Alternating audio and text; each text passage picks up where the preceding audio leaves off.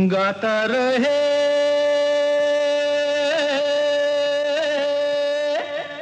मेरा दिल।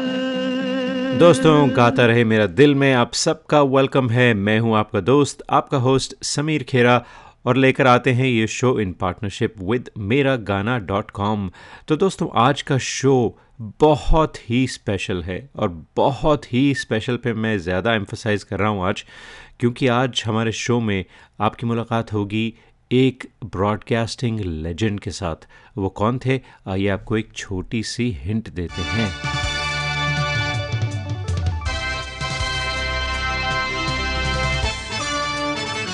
जी हाँ दोस्तों, कुछ याद आया आप लोगों को? यही बिगुल बजा करता था हर बुधवार की शाम 8 बजे, और उसके बाद एक मखमली सी आवाज आती थी कुछ इस तरह से। बहनों और भाइयों, संगीत सेवक अमीन सयानी के दोस्तों। जी हाँ, वही संगीत सेवक अमीन सयानी। उन्हें कौन नहीं जानता, बिनाका गीतमाला, फिर सिबाका गीतमाला, और वो शो चला था 1953 से लेकर 1993 तक। तो अमीन साहब से हमारी गुफ्तगू हुई थी 2 हफ्ते पहले। हमने बातें की गीतमाला किस तरह से शुरू हुआ, और गीतमाला से रिलेटेड और बातें। तो आज के शो में हम सुनेंगे अमीन साहब का इंटरव्यू। तो चलते हैं सीधा इंटरव्यू की तरफ। तो अमीन साहब, एक बार फिर आपका वेलकम है गाता रहे मेरा दिल में। हमारी और आपकी बात तकरीबन 1.5 साल पहले हुई थी, तो आज हम गीतमाला की बातें करना चाहेंगे आपके साथ। अब सिर्फ एक बात है कि वैसे तुम मेरे दिल के बहुत करीब हो, लेकिन हो अमेरिका में और मैं यहाँ बम्बई में, तो जरा जोर से बोलना होगा तुम्हें। मेरी आवाज आ रही है ना ठीक? आपकी आवाज बिल्कुल साफ आ रही है, जैसे अच्छा, 50 साल पहले सुनाई देती थी वैसे ही सुनाई दे रही है बिल्कुल। अच्छा, तो तुमने पूछा कि गीतमाला कैसे शुरू हुई। जी, तो हमें बताएं गीतमाला किस तरह से शुरू हुई, कुछ उसके बारे में बताएं। अच्छा, मैं बताता हूँ। वो हुआ ये कि पहले तो मैं अंग्रेजी ब्रॉडकास्टर था ऑल इंडिया रेडियो में जी, और बड़ी मुश्किल से जद्दोजहद के बाद मैं हिंदी ब्रॉडकास्टर बनकर रेडियो सिलोन पर थोड़ा सा काम करने लगा था। ये करीब 50-51 की बात है जी। और उसके बाद धीरे धीरे क्या है, 1-2 प्रोग्रामों में मैं परमानेंट भी हो गया था, कुछ हिस्सा भी लेने लगा था, कमर्शियल भी पढ़ने लगा था। अच्छा, मगर मैं प्रोड्यूसर नहीं था, मैं सिर्फ एक वॉइस आर्टिस्ट था उस जमाने में जी। तो हमारे दफ्तर में एक दिन ये खबर फैली कि साहब जो सीवा वाले हैं, जो अंग्रेजी में सिलोन पर बिना का हिट परेड कर रहे हैं, अच्छा, उनको एक हिंदी प्रोग्राम चाहिए जस्ट एज एन एक्सपेरिमेंट। अच्छा, तो अच्छा, ये मैंने बिनाका का नाम अभी तो ले लिया, आइंदा से नहीं लूंगा। क्योंकि वो मेरा जो प्रोग्राम हिंदी का था वो उसके नाम कई बार बदले, मगर मैं वही रहा, तो उसको सिर्फ गीतमाला कहूंगा जी। तो बहरहाल उन्होंने कहा एक ऐसा प्रोग्राम हमें चाहिए, उसमें हम हिट परेड नहीं रखेंगे, सिर्फ एक कुछ कॉम्पिटिशन रखेंगे, 100 रुपए का प्राइज रखेंगे। अच्छा, और एक जैकपॉट अंग्रेजी प्रोग्राम में भी है सिलोन के जी, तो उसमें करीब 100 रुपए के लिए करीब 400-500 लेटर्स हर हफ्ते आते हैं। अच्छा, तो हिंदी में मेरा ख्याल है, हमारा ख्याल है कि 40-50 भी आ जाएं तो it is okay, doesn't matter, it is an experiment. अच्छा, लेकिन अब इसमें पैसा बहुत कम है, इसलिए जो प्रोड्यूसर बनकर इसको प्रोड्यूस भी करेगा, इसे प्रेजेंट भी करेगा, इसकी स्क्रिप्ट भी लिखेगा, और जो मेल आएगी उसे चेक भी करेगा। अच्छा, उसको कुल मिलने वाले हैं हर हफ्ते 25 रुपए। ओहो, तो आपने 25 रुपए में ये सारे काम किए उस वक्त? हाँ, उस सारे काम सुनो तो सही। वो हुआ ये कि बाकी जितने लोग थे वो जरा नाक चढ़ाने लगे। अच्छा, बड़े प्रोड्यूसर जो थे कहने यार ये इतना काम लिखो भी, प्रेजेंट भी करो, और फिर चेक भी करो, मेल पूरी, ये क्या बात है यार। क्योंकि उसमें कंपटीशन है, तो फिर उसका रिजल्ट भी निकालो और फिर निकाल कर वक्त पे भेजो भी अगले हफ्ते के लिए। तो ये बहुत 25 रुपए में कौन करेगा इतना। तो मैंने कहा मुझे तो कुछ नहीं मिल रहा है, एक ओवल्टीन का डब्बा मिल रहा है कमर्शियल करने के लिए। तो मैंने कहा ठीक है, मैं करूँगा। अच्छा, और हमीद भाई जो मेरे गुरु हैं जी, थे, मतलब आपके बड़े भाई भी थे, बहुत जो सिखाया था उन्होंने, मैंने पूरा जो कुछ सीखा था उनसे और हिंदुस्तानी से, और जो भी कुछ मुझे अपने जीवन में कुछ जितना पता था और संगीत का शौक तो था ही, तो सब होता था कि उस जमाने में हम 8 गाने चुनते थे जी और बजाते थे और उन गानों को एक अपना क्रम देना पड़ता था पॉपुलैरिटी का सुनने वालों को। अच्छा। और फिर उस क्रम से हम एक फाइनल लिस्ट बनाते थे। अच्छा। और उस फाइनल लिस्ट से जिन लोगों को क्रम मिल जाता था वो 100 रुपए का जैकपॉट उन्हें मिलता था, शेयर करते थे जी। तो हमने सोचा कि चलो करें, बड़ी जोश के साथ मैंने स्क्रिप्ट लिखी, रिकॉर्डिंग की और फिर रिकॉर्डिंग सुनी बाकायदा वहीं स्टूडियो में और फिर उसके बाद वो टेप भेज दिया सिलोन। अच्छा। हम इंतजार कर रहे थे कि कब पहला प्रोग्राम आता है, तो पहला प्रोग्राम आया और इत्तेफाक से बहुत क्लियर सुनाई दिया जी। और हम इंतजार करने लगे मेल कब आती है, तो मेल आने में करीब 3-4 दिन लगे शुरू होने में। अच्छा। तो कि एक हफ्ते तक हम सोचते थे 40-50 आएंगे लेटर्स। मैं तो दुआ करता था कि या खुदा 100 आ जाए तो बहुत अच्छा है जी जी जी। तो पता है कितने लेटर्स आए उस पहले प्रोग्राम के लिए? हमने सुना है तकरीबन 9,000 लेटर्स। वाह, क्या बात है। और यानी मैं तो पहले तो उछला कि हिट हो गया प्रोग्राम मेरा। फिर मैं बैठ गया सर पकड़ करके, यार सबकी चेकिंग तो मुझे ही करनी है और हर लेटर चेक करना पड़ता था, वो बड़ा जी बिल्कुल कंपटीशन था। और मैं बड़ा दादी जी का शिष्य होने की वजह से जी सच्चाई में बहुत बिलीव करता था और हर चीज बड़ी बारीकी से देखता था। तो मैंने कहा ये तो मैं मर जाऊंगा, तो खैर शुरू किया मैंने दिन रात उसको चेक करके, फाइनल लिस्ट बनाई और किया और भेज दिया। अच्छा। तो उसके बाद जब भेजा और सेकंड प्रोग्राम जब ब्रॉडकास्ट हुआ जी, तो उसकी मेल का इंतजार जो किया हमने, तो पता है कितने लेटर्स आए उसके? डबल आया, 16,000, 18,000। अच्छा। तो मैं तो फिर तो घबरा गया कि यार ये कैसे कर पाऊंगा मैं। तो खैर ऑफिस वालों ने भी कुछ मदद दी मुझे और मैं कॉलेज के दोस्तों से भी 2-3 लोगों को ले आया। अच्छा। और इस तरह हम सब बैठ के चेक करने लगे और प्रोग्राम शुरू हुआ। और धीरे धीरे करीब 2 बरस के बाद यानी 52 दिसंबर में हुआ था शुरू जी। और 1954 जब आया जी, तो तब तक मेल बढ़ चुकी थी 65,000 लेटर्स पर वीक। और हम सब घबराए गए यार क्या कैसे होगा, क्योंकि सारा टेबल जितने थे दफ्तर में वो भर रहे हुए थे लेटर्स के साथ क्योंकि हमें 3 हफ्ते तक उसे रखना पड़ता था जी मेल को। अच्छा। कहीं कोई कह दे कि नहीं मैंने तो सही लेटर भेजा था, तो हमारा जो था उसको फिर चेक करना पड़ता था। तो फिर इतने तंग आ गए सब कि क्लाइंट ने भी कहा और हमने भी सलाह दी उनको कि साहब ये तो बहुत ही हिट हो चुका है प्रोग्राम जी, अभी कोई जरूरत नहीं है, मेल वेल कट कीजिए जी। और इतना पैसा जो उसमें डाल रहे हैं बजाय इसके आप 1 घंटे का प्रोग्राम बना दीजिए, पहले आधे घंटे का था जी, 1 घंटे का बना दीजिए और उसे हिट परेड काउंटडाउन प्रोग्राम बनाइए। अच्छा। तो और इस तरह से वो काउंटडाउन प्रोग्राम शुरू हुआ।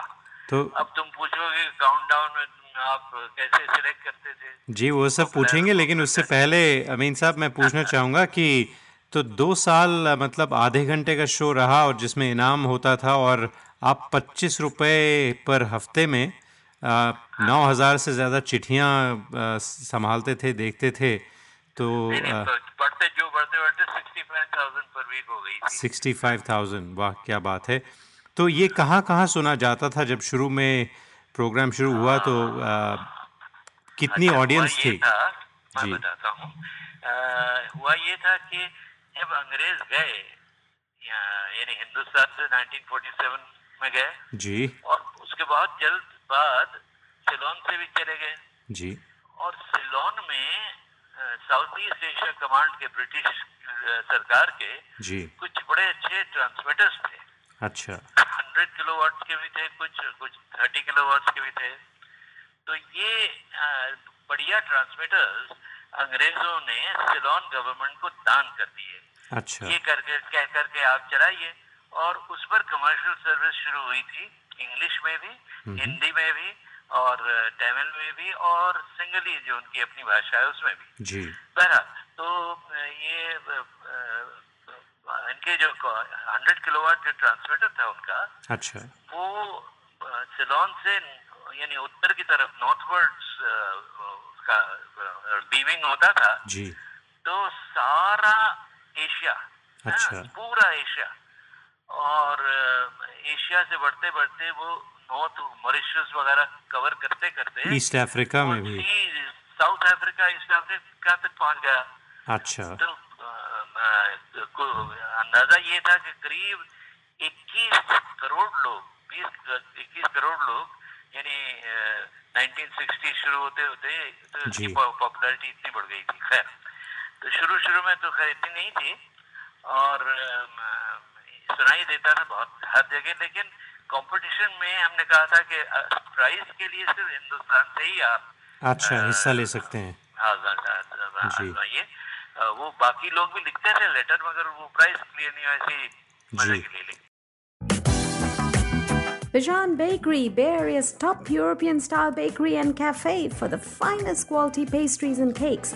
Go there once and you're a customer for life. Go to either of their two locations in downtown San Jose next to Fairmont Hotel or on Saratoga Avenue and 280. If you mention Gaata Rahe Mera Dil, you get happy hour prices at their newly opened wine bar in downtown San Jose. Check out bijanbakery.com, bijanbakery.com. Dude, my car's check engine light came on and the dealership quoted me $800 to replace the transmission controller. I took it to Auto Techies in Fremont and it only cost me $40. It was just a bad light bulb. That was a true story. If you are fed up of being quoted repairs you don't need, go to Auto Techies at 41527 Alray Street in Fremont, Bay Area's independent German and Japanese auto repair service center. Call 510-252-0229 to schedule a free checkup. 510-252-0229 to schedule a free checkup. So guys and girls, if you are a music lover, you want to sing on this show, if you're looking for a karaoke track, look no further than meeragana.com, where they have over 7,000 music tracks of top quality in different languages, all available for less than $5 a month. Now you can even take meeragana.com on the road through an iPhone application. When you sign up, make sure you tell them that you heard this on GRMD radio show, meeragana.com. Our winner for the evening showed a great range in his singing, which was a good song sung with great emotion. That is Deepak Sachdev. Ye maana meri jaan, mohabbat saza hai. कुछ लोगों के लिए सबसे बड़ी सज़ा होती है dentist के पास जाना, लेकिन अगर आपके डेंटिस्ट हों डॉक्टर दीपक सचदेव तो फिक्र करने की कोई बात ही नहीं है। यकीन नहीं आता तो कॉल करके देख लीजिए 650-573-6500 पर, 650-573-6500 पर, और जस्ट गो टू sachdevdental.com. गाता रहे मेरा दिल, the longest running radio show in the country, broadcasting coast to coast, showcasing singing talent from all over the world. Go to www.gaatarahemeradil.com or check us out on Facebook, facebook.com/gaatarahemeradil. If you're a singer, send your song recordings today to gaatarahemeradil@yahoo.com. दोस्तों, गाता रहे मेरा दिल पर आप सुन रहे हैं अमीन सयानी साहब का इंटरव्यू। तो आइए बातों का सिलसिला जारी रखते हैं। तो अमीन साहब, हमने सुना है कि एक वक्त था जब ऑल इंडिया रेडियो ने जो हिंदी फिल्मी गाने हैं वो बिल्कुल बैन कर दिए थे, तो उसकी वजह से भी जी वो उससे पहले हुआ है, मैंने गीतमाला शुरू करने से पहले हुआ था। अच्छा, कि 51 के आसपास कहीं या 52 के बीच में कि बंद कर दिया उन्होंने, पूरा बैन कर दिया हिंदी फिल्म म्यूजिक। अच्छा, और हिंदी क्या था कि ऑल इंडिया रेडियो दुनिया का बेहतरीन ब्रॉडकास्टिंग मीडियम था, बीबीसी की टक्कर का। अच्छा, तो एंटरटेनमेंट बहुत बहुत जरूरी हिस्सा था, और एंटरटेनमेंट का एक बहुत बड़ा हिस्सा था हिंदुस्तानी फिल्म संगीत, ऐसा ऐसा जबरदस्त हिंदी हिंदुस्तानी फिल्मी संगीत आ रहा था भारत में कि लोग पागल हो जाते थे। और हमारी पूरी परंपरा, पूरे कल्चर का ये आईना था जी। और बड़ी सरल भाषा में बहुत बड़ी बड़ी चीजें, अच्छी अच्छी चीजें, शायरी, ये वो, गायन जी, जी, जी। वो आता था तो बैन जो कर दिया था, तो इसलिए करीब 6 महीने के अंदर लोगों ने ऑल इंडिया रेडियो की जो पॉपुलर लिस्टनरशिप थी वो सब हटकर वहां से सिलोन पहुंच गई। अरे और उसके बाद शुरू हुआ था गीतमाला। अच्छा। तो हमारी लिस्टनरशिप बनी हुई थी वहाँ। अच्छा। और गीतमाला जब शुरू हुई तो पता लगा लोगों की आंखें खुल गई कि हाँ भाई, मनोरंजन भी बहुत जरूरी चीज है, बिना मनोरंजन के कितना ही अच्छा संचार क्यों नहीं हो, मीडियम क्यों ना हो, मगर वो सूखा हो जाता है, वो नीरस हो जाता है, उसमें मधुरता नहीं रहती, उसमें मुस्कान नहीं रहती। अच्छा। तो इसलिए वो जोरों में शुरू हो गया और चलता रहा फिर। तो अमीन साहब, बात करते हैं फिर जब आपने वो कंपटीशन से हटकर जब आप काउंटडाउन की तरफ आए तो क्या रिएक्शन रहा जब 1 घंटे का प्रोग्राम हुआ, जो पहला प्रोग्राम था, जो आपको कोई उसकी याद हो तो हमें ज़रूर बताएं। भाई इससे पहले कि वो ब्रॉडकास्ट होता जी, मैं ही बहुत परेशान हो गया कि यार ये कैसा फॉर्मेट है। अच्छा। ये तो प्रोग्राम में आएगा और उसकी 1 2 3 4 नंबर गाने जरा ऊपर जाएंगे फिर नीचे आएंगे, मतलब एक ही गाना शायद साल भर भी चले जब तक वो पॉपुलर रहे। बिल्कुल। तो हमने कहा यार ये ठीक अच्छा नहीं है, वो पुराना ही रहने दीजिए ना। अच्छा। नहीं बदलो, तुम करके देखो। सारे देश में, सारी दुनिया में ये काउंटडाउन प्रोग्राम 4-5 मुल्कों में बहुत हिट हुआ है। अच्छा। और सिलोन पर भी हिट है इंग्लिश में, तो ये भी तुम करके देखो। तो पहले जो 2-3 प्रोग्राम किए तो उसमें जरा लोगों को थोड़ा सा टाइम लगा, क्यों हिंदुस्तान में ऐसा कोई प्रोग्राम हिंदी गीतों का नहीं होता था। अच्छा। तो थोड़ी देर लगी उनको समझने में, मुझे भी देर लगी समझने में, लेकिन मैंने कहा कि यार इसको लोगों को समझाने के लिए कुछ करना चाहिए जी। तो मैंने फिर वो संगीत सीढ़ी इन्वेंट की। अच्छा। मैंने कहा देखिए, एक संगीत नारों का कि ये सोचे कि एक लोकप्रियता की संगीत सीढ़ी है, पॉपुलरिटी की जी, और उसमें 16 पायदाने हैं।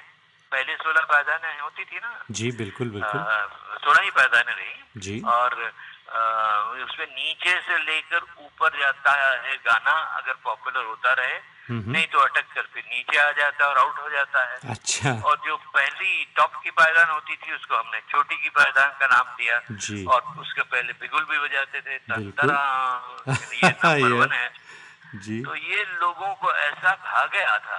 अच्छा। कि इसकी तो हवा एकदम ऐसी चली कि जब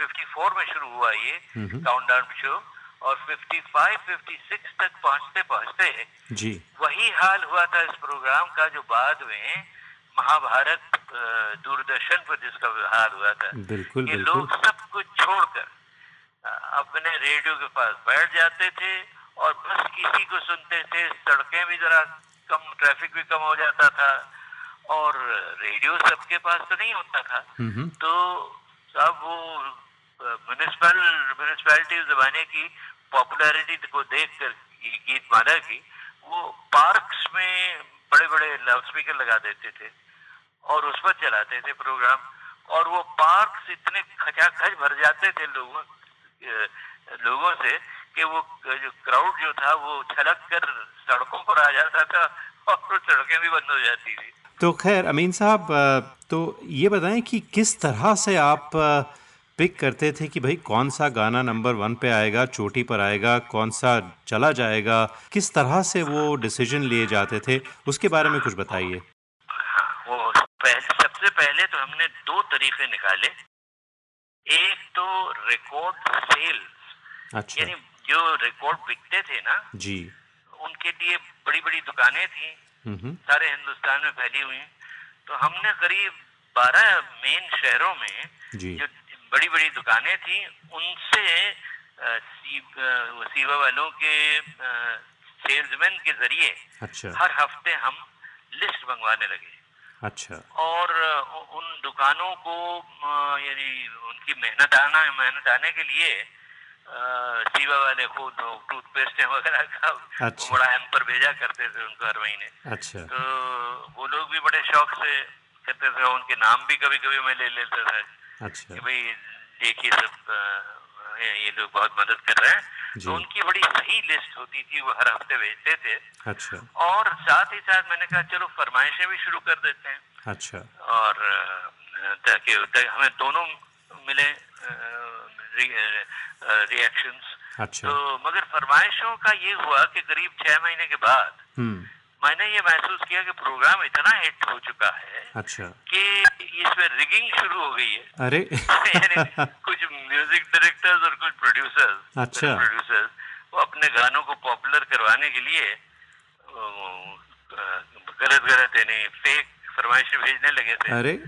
तो जैसे एक दिन मैंने एक गाना काफी चल रहा था, तो उसके लिए करीब 13-14 फरमाइशें आई थी, तो मैंने सब रखी, कोई पूना से, कोई अहमदाबाद से, कोई आगरा से, तो कोई दिल्ली से, तो कोई हैदराबाद से। अच्छा। और फिर मगर पोस्ट कार्ड जब मैं पलटा, पोस्ट कार्ड तो सबके पीछे वो पोस्ट मार्क था कालवा देवी बम्बई। तो एक ही जगह से सब पोस्ट हुए थे। अच्छा। तो फिर मैंने वो बिल्कुल बंद कर दिया। अच्छा। और एक नया तरीका शुरू किया, यानी वो सेल्स रिपोर्ट्स तो आती रही, मगर साथ ही साथ हमने हमारे सुनने वाले नौजवानों का उत्साह देखते हुए। अच्छा। हमने कहा भाई देखिए आप लोग ग्रुप्स में सुनते हैं, तो क्यों ना आप अपना ग्रुप बनाकर एक रेडियो क्लब शुरू कीजिए। तो उस रेडियो क्लब में होते थे करीब समझो 10 से लेकर 20 मेंबर्स। जी। तो मैंने कहा देखो कोई फीस नहीं है, तुम अपना क्लब करो, उसमें जो भी एक्टिविटीज करना चाहो करो। अच्छा। मगर अपने क्लब का एक लेटर हेड छपवा दो एड्रेस के साथ, और उसमें हमें लिखकर अपने लोगों की राय लेकर सब साथ मिलकर प्रोग्राम सुनो। अच्छा। और हर एक हफ्ते राय भेजो कि अब पहले 16 गाने हमारे ये हैं। अच्छा। तो करीब 400 क्लब्स हो गए थे तैयार, जिनमें से डेफिनेटली 1/4 तो हर हफ्ते लिखा ही करते थे। और इस तरह से हम सेल्स और फरमाइश दोनों की फरमाइश नहीं सॉरी रेडियो क्लब्स की राय। अच्छा। इन दोनों की बिना पर हमारी सिलेक्शन होती थी, और ये इतनी सही सिलेक्शन होती थी इत्तेफाक से कि HMV वाले मुझसे कहते थे कि प्लीज अमीन भाई आप हमको जरा एडवांस में बता दीजिए ना कि क्या आपका पॉपुलरिटी का लिस्ट हो रहा है, रिकॉर्डिंग जब हो जाए आपकी तो हमें जरा बता दीजिए, क्योंकि उसके एक हफ्ते बाद वो पहुंचेगा रेडियो सेलोन टेप, तो आप बता दें तो हम कोशिश करेंगे कि अगली बार कम से कम दुकानों में पहुंच जाए वो गाना। अरे नहीं तो गाना तो पॉपुलर होगा, लेकिन अगर वो बिकने के लिए होगा ही नहीं, कॉपी उसकी तो कैसे बिकेगा। अच्छा अच्छा अच्छा। तो ये इतना उसका जोर था, बहुत लोग इस पर पागल थे, दीवाने थे। अच्छा। खत भी लिखते थे बिना किसी प्राइस के, करीब 3-4 हजार लेटर तो आते ही थे। क्या बात है। तो अमीन साहब चुनकर मैं जवाब भी देता था कुछ कुछ। आपने उनमें से कुछ लेटर्स अभी भी रखे हुए हैं अपने पास या नहीं रखे कोई? मैंने लेटर्स तो नहीं रखे हैं, लेकिन कुछ कुछ जो खास लेटर थे मेरे दिमाग में, कुछ कुछ यादें उसकी धुंधली सी बातें हैं। जी। अगर वक्त हो आपके पास तो मैं सुनाऊं? जरूर सुनाइए, बिल्कुल। जैसे एक साहब ने हमको लिखा कि साहब मेरी सगाई हो गई है और अभी तक शादी नहीं हुई है, कि 6 महीने के बाद शादी होने वाली है, लेकिन मेरी मंगेतर जो है वो मेरे शहर में नहीं रहती, वो अपने शहर में रहती हैं। अच्छा। दूर है, मगर हम हर हफ्ते गीतमाला के जरिए मिल लेते हैं, क्योंकि हम दोनों को पता होता है कि दोनों अपने रेडियो के पास बैठकर हम ये प्रोग्राम सुनते हैं।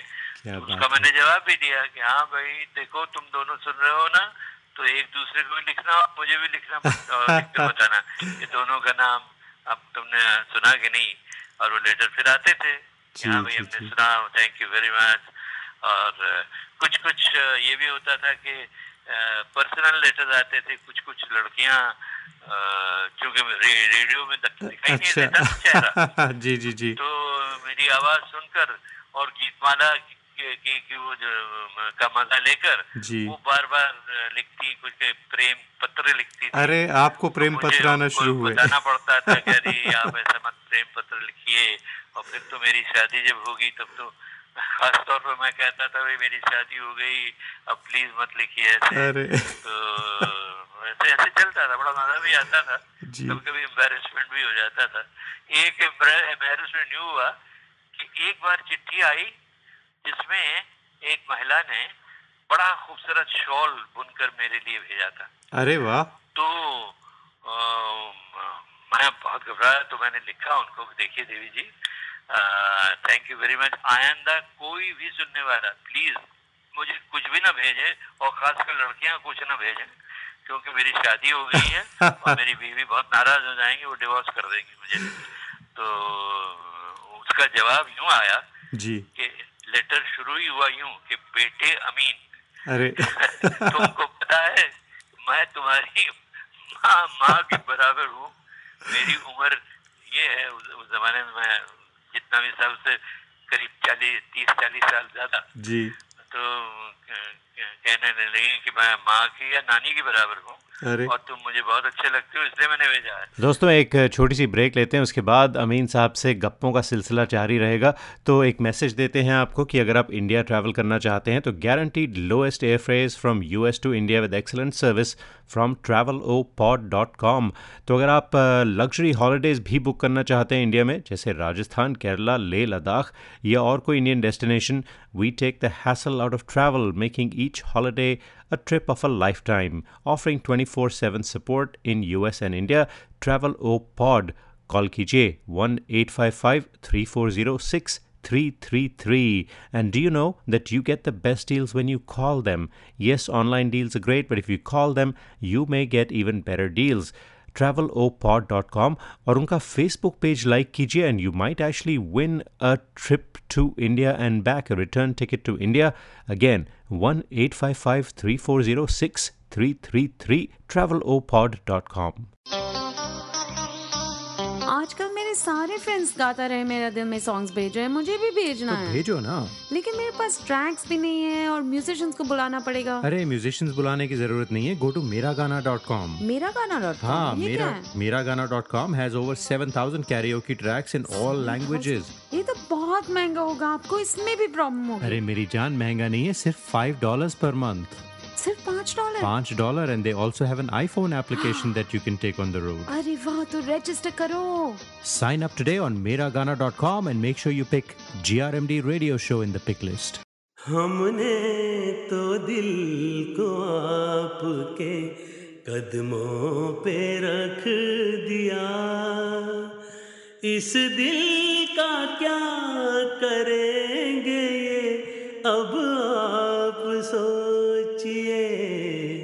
दोस्तों, मैं हूं डॉक्टर दीपक सचदेव और गाता रहे मेरा दिल। भाई दिल का ख्याल तो आप खुद रखिए, लेकिन आपके दांतों की जरूरतों के लिए मैं मौजूद हूं।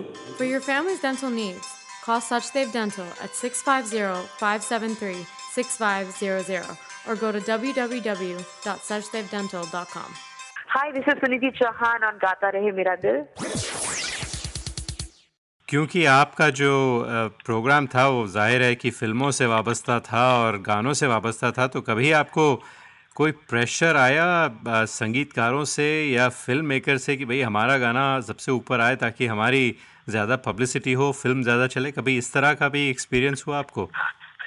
शुरू में क्या हुआ था, ये जब इतना पावरफुल हो गया जी कि लोगों की को बिजनेस मिलना भी इसी के आधार पर मिलता था। बिल्कुल, अगर छा गया गीतमाला में तो फिर उनको पतला पता चलता था कि ये ज्यादा पॉपुलर हैं जी, तो ज्यादा उनको बिजनेस मिलता था।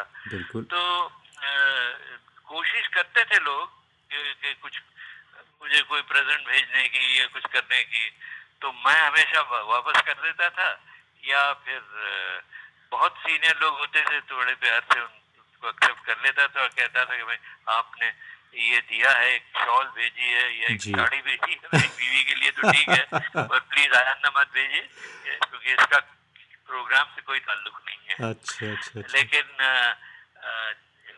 आगे चलकर एक जमाना, मेरा ख्याल 50s या 60s में एक जमाना बड़ा अजीब सा आ गया मेरे पर। अरे एक वो यूं हो गया कि दीपा वालों ने मुझे फोन करके कहा कि साहब हमें फोन मिला है cine advertise cine music directors association की तरफ से अच्छा। और वो एक डेलीगेशन लेकर आना चाहते हैं फला फला दिन, तो तुम भी आ जाओ। अच्छा। वो कुछ कंप्लेन करना चाह रहे हैं, बहुत नाराज लग रहे हैं।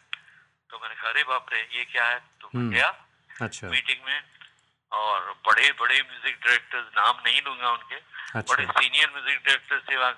वो कहने लगे कि देखिए साहब आपका प्रोग्राम बेहद पॉपुलर है, इसमें कोई शक नहीं है जी। लेकिन अभी क्या हो गया कि हम सीनियर्स को, देखिए हमारे गाने इतने इतने हिट हुए हैं, आप ही के प्रोग्राम में चले हैं, लेकिन आजकल हमारा नाम बहुत कम आता है। हमारे गाने तो हम दे रहे हैं, म्यूजिक तो दे रहे हैं, लेकिन वो गीतमाला में बहुत कम आ रहे हैं। अच्छा। और इस तरह से हमारा धंधा खराब हो रहा है। तो इसमें मतलब ये कि आप कुछ दाल में काला है आपका सिलेक्शन, कहीं ना उल्टी सीधी चाल चल रही है, चोरी चपाटी चल रही है, आप इस प्रोग्राम को बंद कर दीजिए। अच्छा। मैंने कहा कि साहब देखिए, एक तो मैं गांधीवादी हूँ, मैं झूठ नहीं बोलूंगा, मैं बड़ी मेहनत से और बड़ी ईमानदारी से सब ये पोलिंग करवाता हूँ। और इसमें दो तीन लोग ऐसे होते हैं जो हमारे एक दूसरे पर चेक रखते हैं, यानी सेवा वाले भी और सेवा वालों के सेल्समैन भी और मेरी कंपनी वाले भी प्रोडक्ट जो थे, और मैं खुद जरूरत से ज्यादा चेक करता था। तो मैंने कहा ये मैंने उनके सामने रख दी सारी लिस्टें। अच्छा। रेडियो क्लब्स के लिस्टें भी और सेल्स लिस्टें भी और सब। मैंने कहा देखिए सब ऐसा हम करते हैं, तो वो मान गए बेचारे। अच्छा। अच्छे लोग थे। मैंने कहा आप तो मेरे गुरु हैं भाई, मैं आप तो सीनियर लोग हैं, भीष्म पितामह हैं सब संगीत के, और मैं आप सबका फैन भी रहा हूँ। और आपका जब दौर चल रहा था तो आप सबके सभी गाने अच्छे अच्छे बजे हैं, तो आप ऐसा क्यों समझते हैं कि मैं कुछ गड़बड़ करूंगा। तो मान गए, मुझे दुआएं दी और कहने लगे अच्छा देखो फिर भी बेटा हमारे लिए कुछ करो। अच्छा। तो मैंने कहा यार मैं क्या कर सकता हूँ, सोचता हूँ।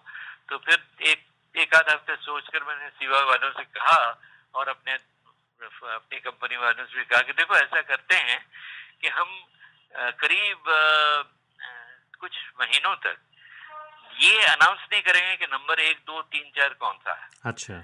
उसी लिस्ट में बजाएंगे जिसकी जो पॉपुलैरिटी की लिस्ट है जी। लेकिन हम ऐसे ही बजाएंगे बिना कहे। अच्छा। तो देखें क्या होता है। तो ये जब शुरू किया तो दो तीन ही हफ्तों में लोग बड़े परेशान हो गए कि ये क्या हो गया यार, एक तो पूरा फॉर्मेट बदल गया। बिल्कुल बिल्कुल। हाँ। तो फिर मैं गया, फिर वापस मैं फिल्म वालों के पास गया, फिल्म प्रोड्यूसर एसोसिएशन के प्रोड्यूसर थे जीपी सिप्पी उन दिनों। अच्छा। तो मैं उनके पास गया, मैंने कहा देखिए ये गड़बड़ हो रही है, क्यों ना आप रिप्रेजेंटेटिव अपना भेजें ऑम्बड्समैन बनकर, और हर हफ्ते इस पर नजर रखें आप। हम हर हफ्ते आएंगे आपके पास, अपनी सारी लिस्टें आपको दिखाएंगे, आप मुतमईन हो जाएं, निश्चिंत हो जाएं, और फिर जब साइन करेंगे वो लिस्ट तभी हम लाकर उसे प्रोग्राम में डालेंगे। अच्छा। तो ये शुरू हो गया सिलसिला। पहले सिप्पी आए बहुत साल भर के लिए करीब, उसके बाद B.R. चोपड़ा भी उसमें बने ऑम्बड्समैन। अच्छा। उसके बाद श्रीराम बोरा बने, ये तीनों ने बड़ी मदद की हमारी जी। और उनकी दुआएं लेकर हमने फिर वो अनाउंसमेंट शुरू कर दिया, तो लोगों ने चैन की सांस ली कि हाँ भैया ये संगीत छड़ी वापस आ गई। बिल्कुल बिल्कुल। तो अमीन साहब की कुछ ऐसे भी गाने होते थे जो सीढ़ी से संगीत सीढ़ी से उतर जाते थे, और मुझे याद है आप कहते थे पुनर्प्रवेशी गीत आया है, कुछ इस तरह की अनाउंसमेंट होती थी, तो वो किस तरह से होता थी?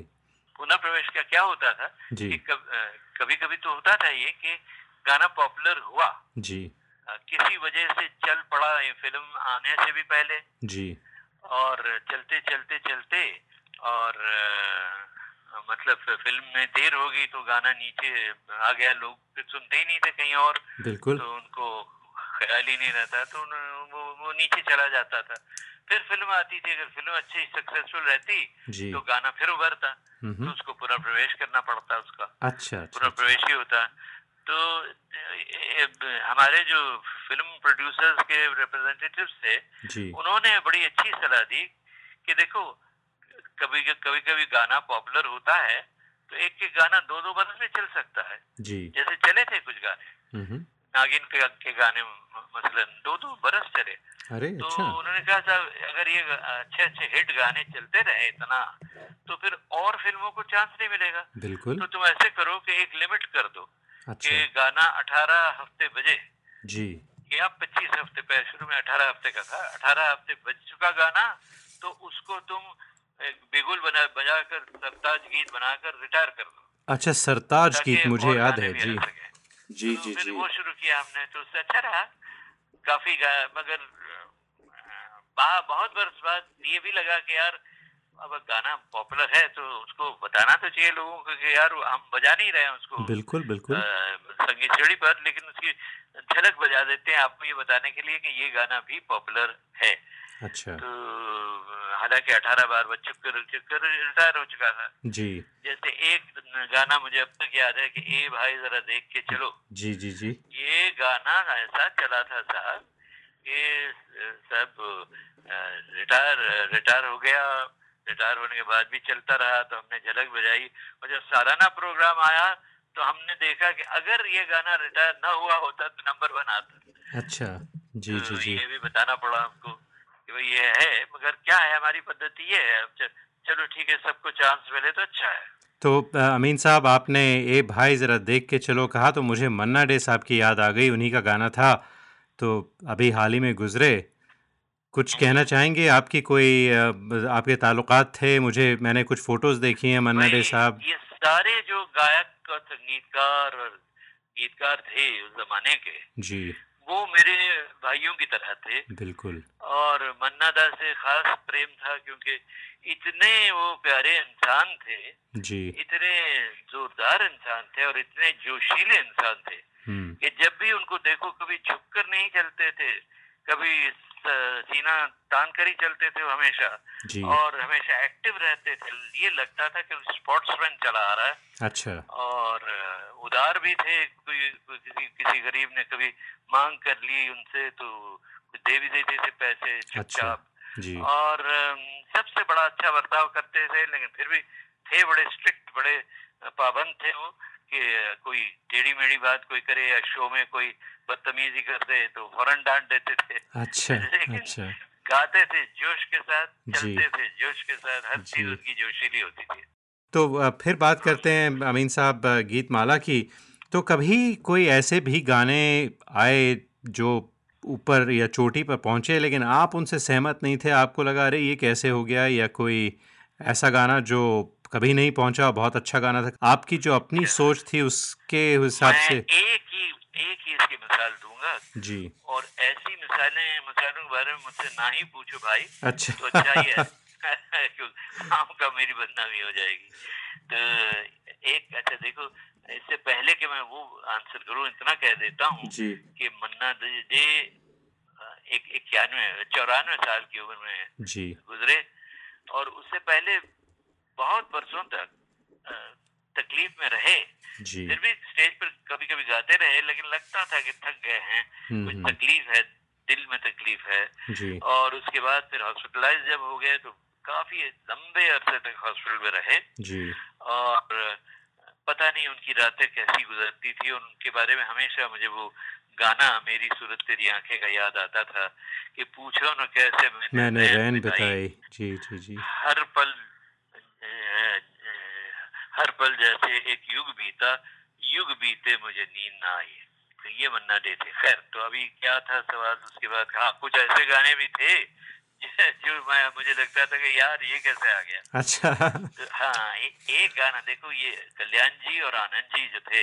जी। आनंद जी तो हैं। जी जी। ये दोनों मेरे बिल्कुल सगे भाइयों की तरह अच्छा रहे और मैं उनका बहुत आशिक भी था, उनके घर भी आना जाना होता था, वो भी आते थे। अच्छा। और हमारी दोनों भाभियाँ इतनी उदार थी, बहुत अच्छा अच्छा खाना खिलाती थी और उनके बच्चे भी सब साथ, बहुत मजा आता था उनके घर जाने में। जी। और उन संगीतकार भी लाजवाब थे, कैसे गाने दिए। बिल्कुल। लेकिन एक साल उनका एक गाना था सहेली का। अच्छा। कौन सा गाना था वो? मुकेश और लता का शायद गाना था। सहेली का, इस वक्त बोल नहीं याद आ रहा है मुझे, कोई बात नहीं, वो नंबर 1 आ गया। अच्छा, हमारी पद्धति के लिहाज से तो ठीक था नंबर 1, लेकिन मुझे गुस्सा आया कि कल्याण जी और आनंद जी भाई के 3-4 और उससे 10 गुना ज्यादा अच्छे गाने गीतमाला में ही बजे थे और अच्छी तरह बजे थे, तो ये नंबर 1 कैसे आ गया। अच्छा, अब नंबर 1 आ गया तो मुझे बजाना पड़ा जी, और किसी वजह से मैं उसको लिस्ट चेंज तो नहीं कर सकता था, बिल्कुल बजाया मैंने, मगर मैंने कल्याण जी भाई से भी कहा कि भाई ये आपके स्तर का गाना नहीं है। अच्छा, तो गया आपने बजाया जरूर।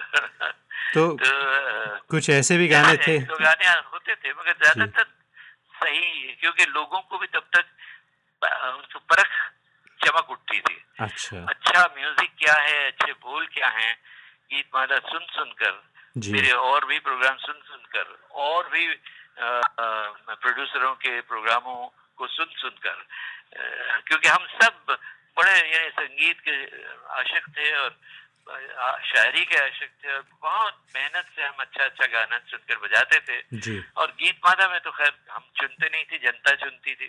तो अमीन साहब, आपके कुछ ऐसे भी गाने थे जो, बल्कि आपने एक प्रोग्राम शुरू किया था गीतमाला की छाँव में, जो ऐसे गाने जो गीतमाला तक नहीं पहुंच सके लेकिन छाँव में रह गए, लेकिन बहुत खूबसूरत गाने थे।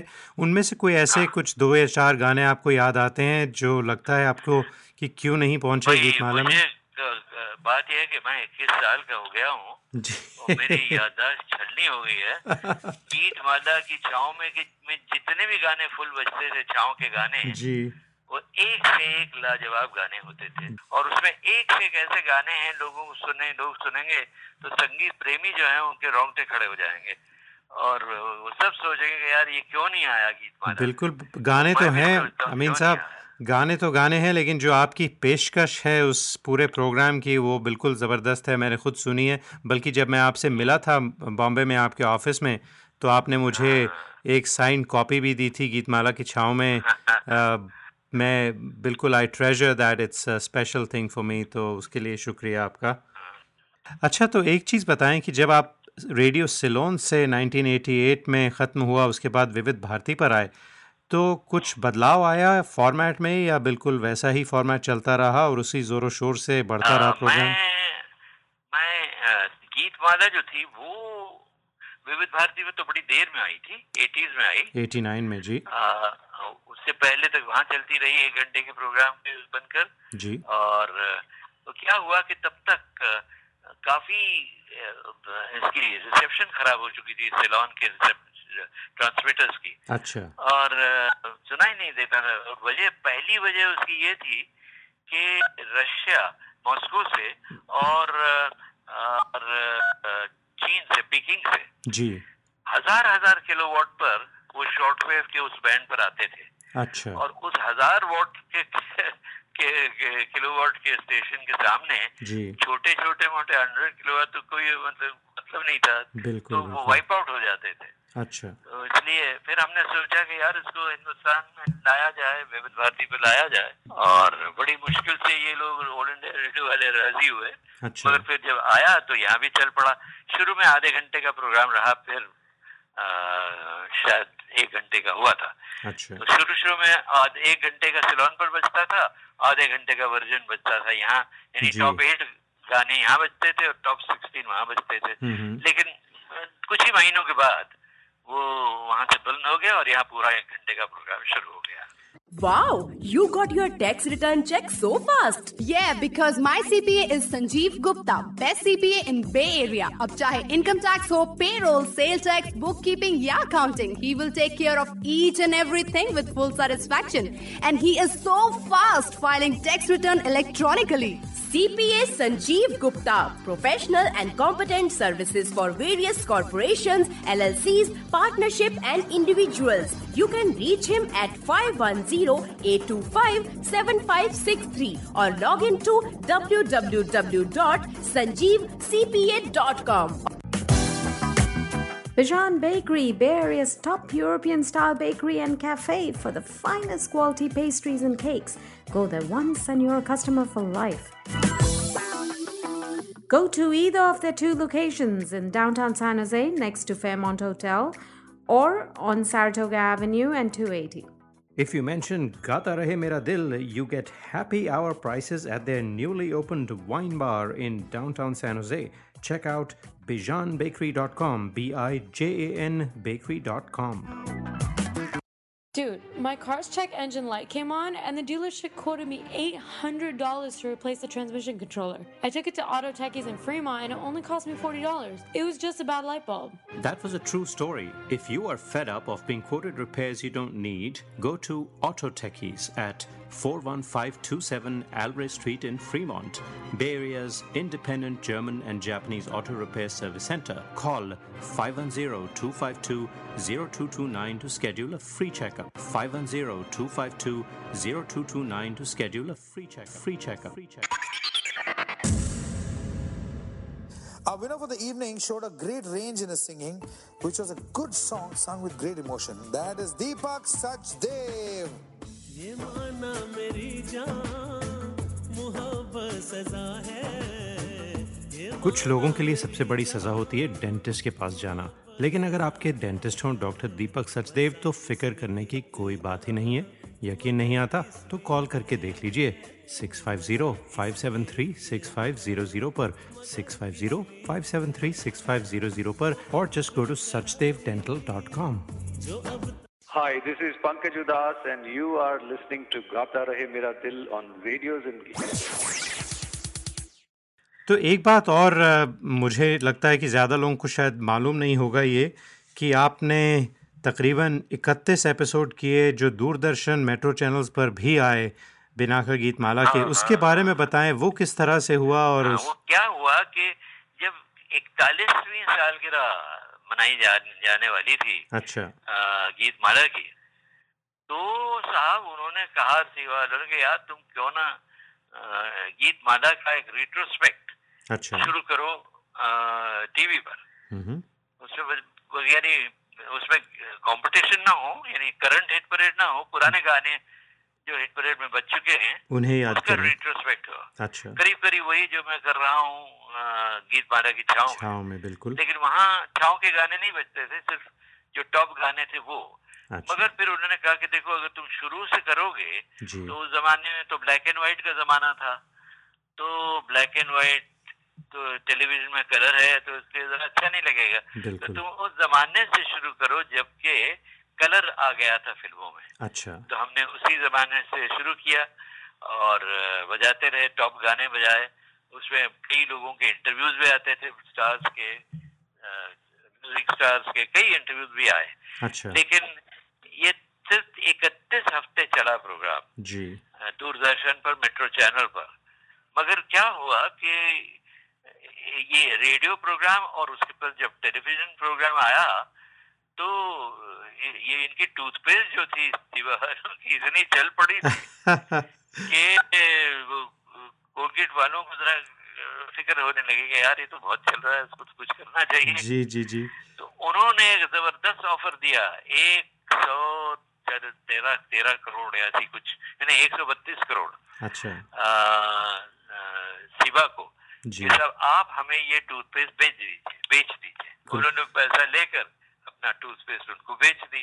अच्छा तो जब बेचने लगी ये बेच दी टूथपेस्ट तो मैं चौंका, मुझे खबर देर में मिली, फिर मैंने शिवाना से कहा क्या यार आप बेचने वाले हैं तो फिर ये प्रोग्राम क्यों चला रहे हैं आप? अच्छा। हम खुद आपसे कहना चाह रहे थे मगर शर्मा रहे थे कि अब बंद कीजिए इसको, तो वो भी बंद हो गया। अच्छा। और रेडियो भी बंद हो गया, मतलब वो उन लोगों ने ले लिया। अच्छा तो उसके बाद कोलगेट वाले मेरे पास आए, कहने लगे कि देखिए अब हमने उस दवा का टूथपेस्ट खरीद ली है और उसका नाम हम रख रहे हैं कोलगेट सिवा का टूथपेस्ट जी, लेकिन हम चाहते हैं कि गीत माला जो है वो आप हमारे कोलगेट टूथपेस्ट के लिए करें। अच्छा मैंने कहा कि ये गलत बात है सर, आपको हमेशा वो एक टूथपेस्ट से जुड़ा रहा और वो टूथपेस्ट अब आपके पास है तो आप कोलगेट सिवा का गीत माला करिए ना। वो कह रहे नहीं हम ये अभी नहीं चाहते, हम इसको बढ़ाना नहीं चाहते। अच्छा तो उसके बाद वो एक और प्रोग्राम मैंने उनको दिया था और ये गीत माला खामोश हो गई थी करीब 1.5 साल जी। उसके बाद उन्होंने उनका फोन आया कि अरे यार देखो बात अमीन भाई ऐसी है कि हमने तो चाहा था कि उसको ना चलाएं, लेकिन वो अपने आप चल पड़ी है टूथपेस्ट। अच्छा, ओके। अब आप कोलगेट चलाकर गीतमाला चला सकते हो, तो चलाइए।